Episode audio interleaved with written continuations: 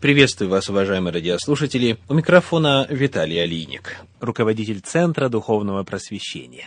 Мы продолжаем исследование природы Бога, как она открыта в Библии, в Священном Писании, и сейчас рассматриваем аргументы, встречающиеся в некоторых современных богословских книгах о том, что Бог якобы не обладает образом, и мы уже успели рассмотреть в прошлый раз два из них. Первый – это духовность Бога. Некоторые полагают, что поскольку Бог есть дух, это означает, что у него нет образа. Однако Библия нигде этого не утверждает, что духовная природа фактически означает отсутствие образа или бесформенность. Позже мы еще вернемся к этому вопросу. Второй аргумент – это запрет на поклонение изображениям. Некоторые полагают, что поскольку Бог запрещает поклоняться кумирам, то это потому, что Он просто неизобразим. Однако мы находим в книге «Числа» в 12 главе, в стихах 6 по 8 следующее. Числа 12 глава, стихи 6 по 8.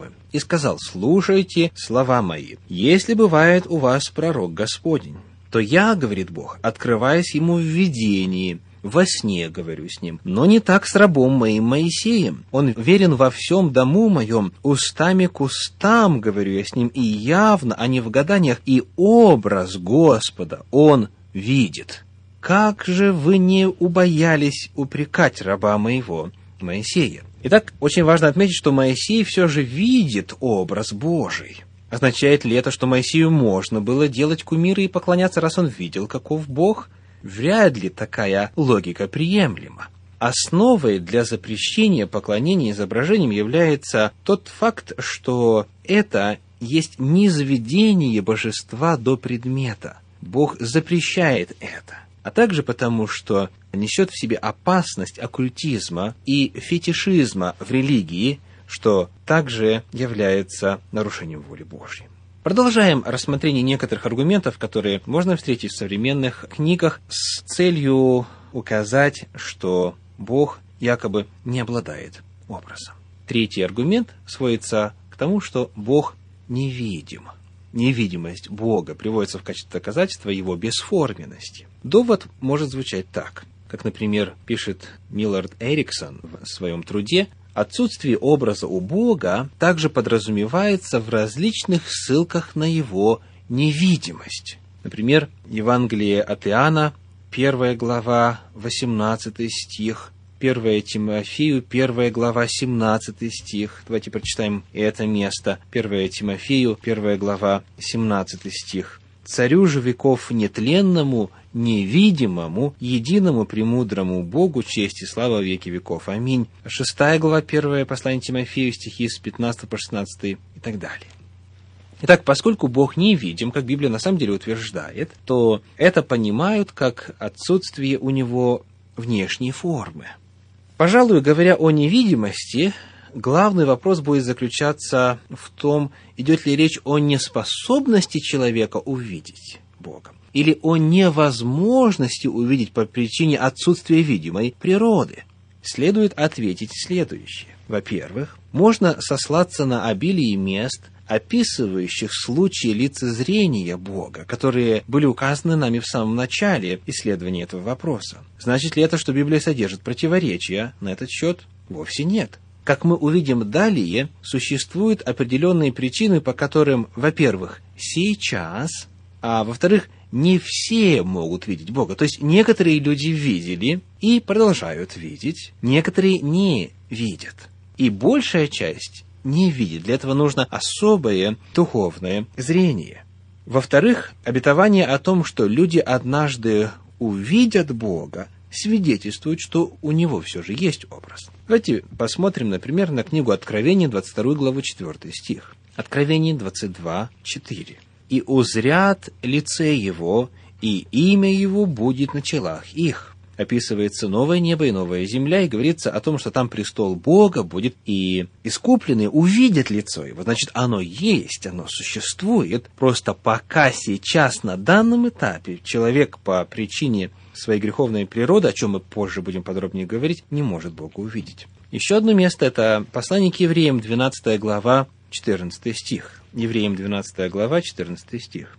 Старайтесь иметь мир со всеми и святость, без которой никто не увидит Господа. Итак, Господа можно увидеть, если будет мир и святость в жизни человека.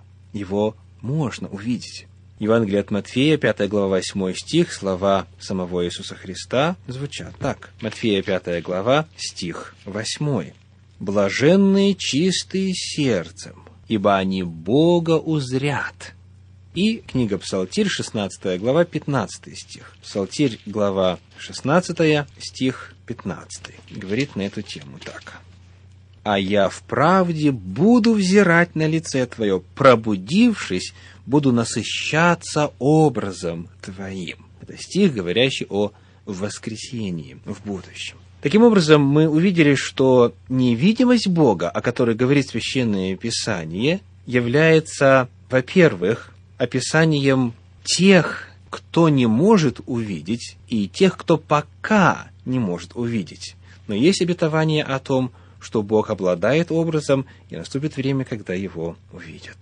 Следующий аргумент, который приводится в попытке показать, что у Бога нет образа, это вездесущность Бога вездесущность Бога. Довод звучит так. Бог бесконечен по отношению к пространству, пишет тот же Тисон. Он не ограничивается и не обуславливается пространством. Писание ясно говорит о необъятности Бога. Каков ответ? Богу вовсе не необходимо быть разлитым во Вселенной, чтобы быть везде – Вездесущность можно понимать как силу действия и знания на любом расстоянии. В противном случае вездесущий, понимаемое как фактическое присутствие Бога везде на уровне его сущности, а не просто на уровне его знания и силы, сродни пантеизму.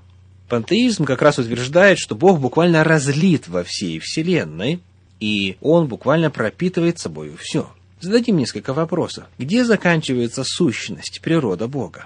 Там, например, где начинается мое тело, тогда Бог не знает мой внутренний мир. Однако Библия утверждает, что знает. В таком случае сущность Бога должна проницать материю моего тела, чтобы знать, что у меня внутри, если говорить о вездесущности Бога не на уровне силы и знания, а на уровне его природы. Значит, получается, что человек становится частью божественной сущности – Подобные рассуждения ведут к пантеизму, что неприемлемо для теистического христианского библейского мировоззрения.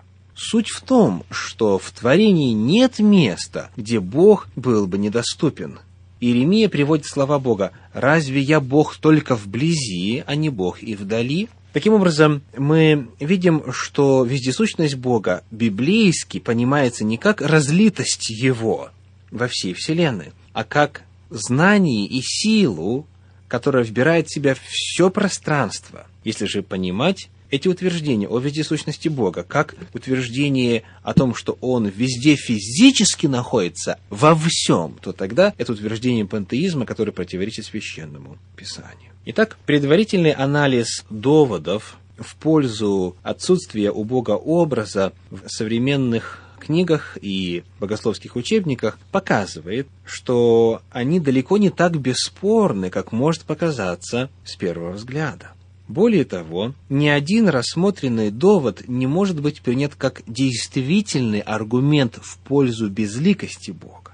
Если же принять во внимание, что сложившийся общепринятый взгляд на этот вопрос есть результат принятия историческим христианством идей греческой философии, крайне чуждых библейскому откровению, то остается существенный вопрос. Почему не принять ясный смысл стихов, описывающих Бога неоднократно, описывающих реальность Бога в его небесной сфере, приведенных в начале нашего исследования, в качестве авторитетного свидетельства по данному вопросу. Библия очень ясна. Бог обладает образом. Он являл его. Далеко не всем, он не виден грешному глазу, но он реален и являет себя во внешнем виде.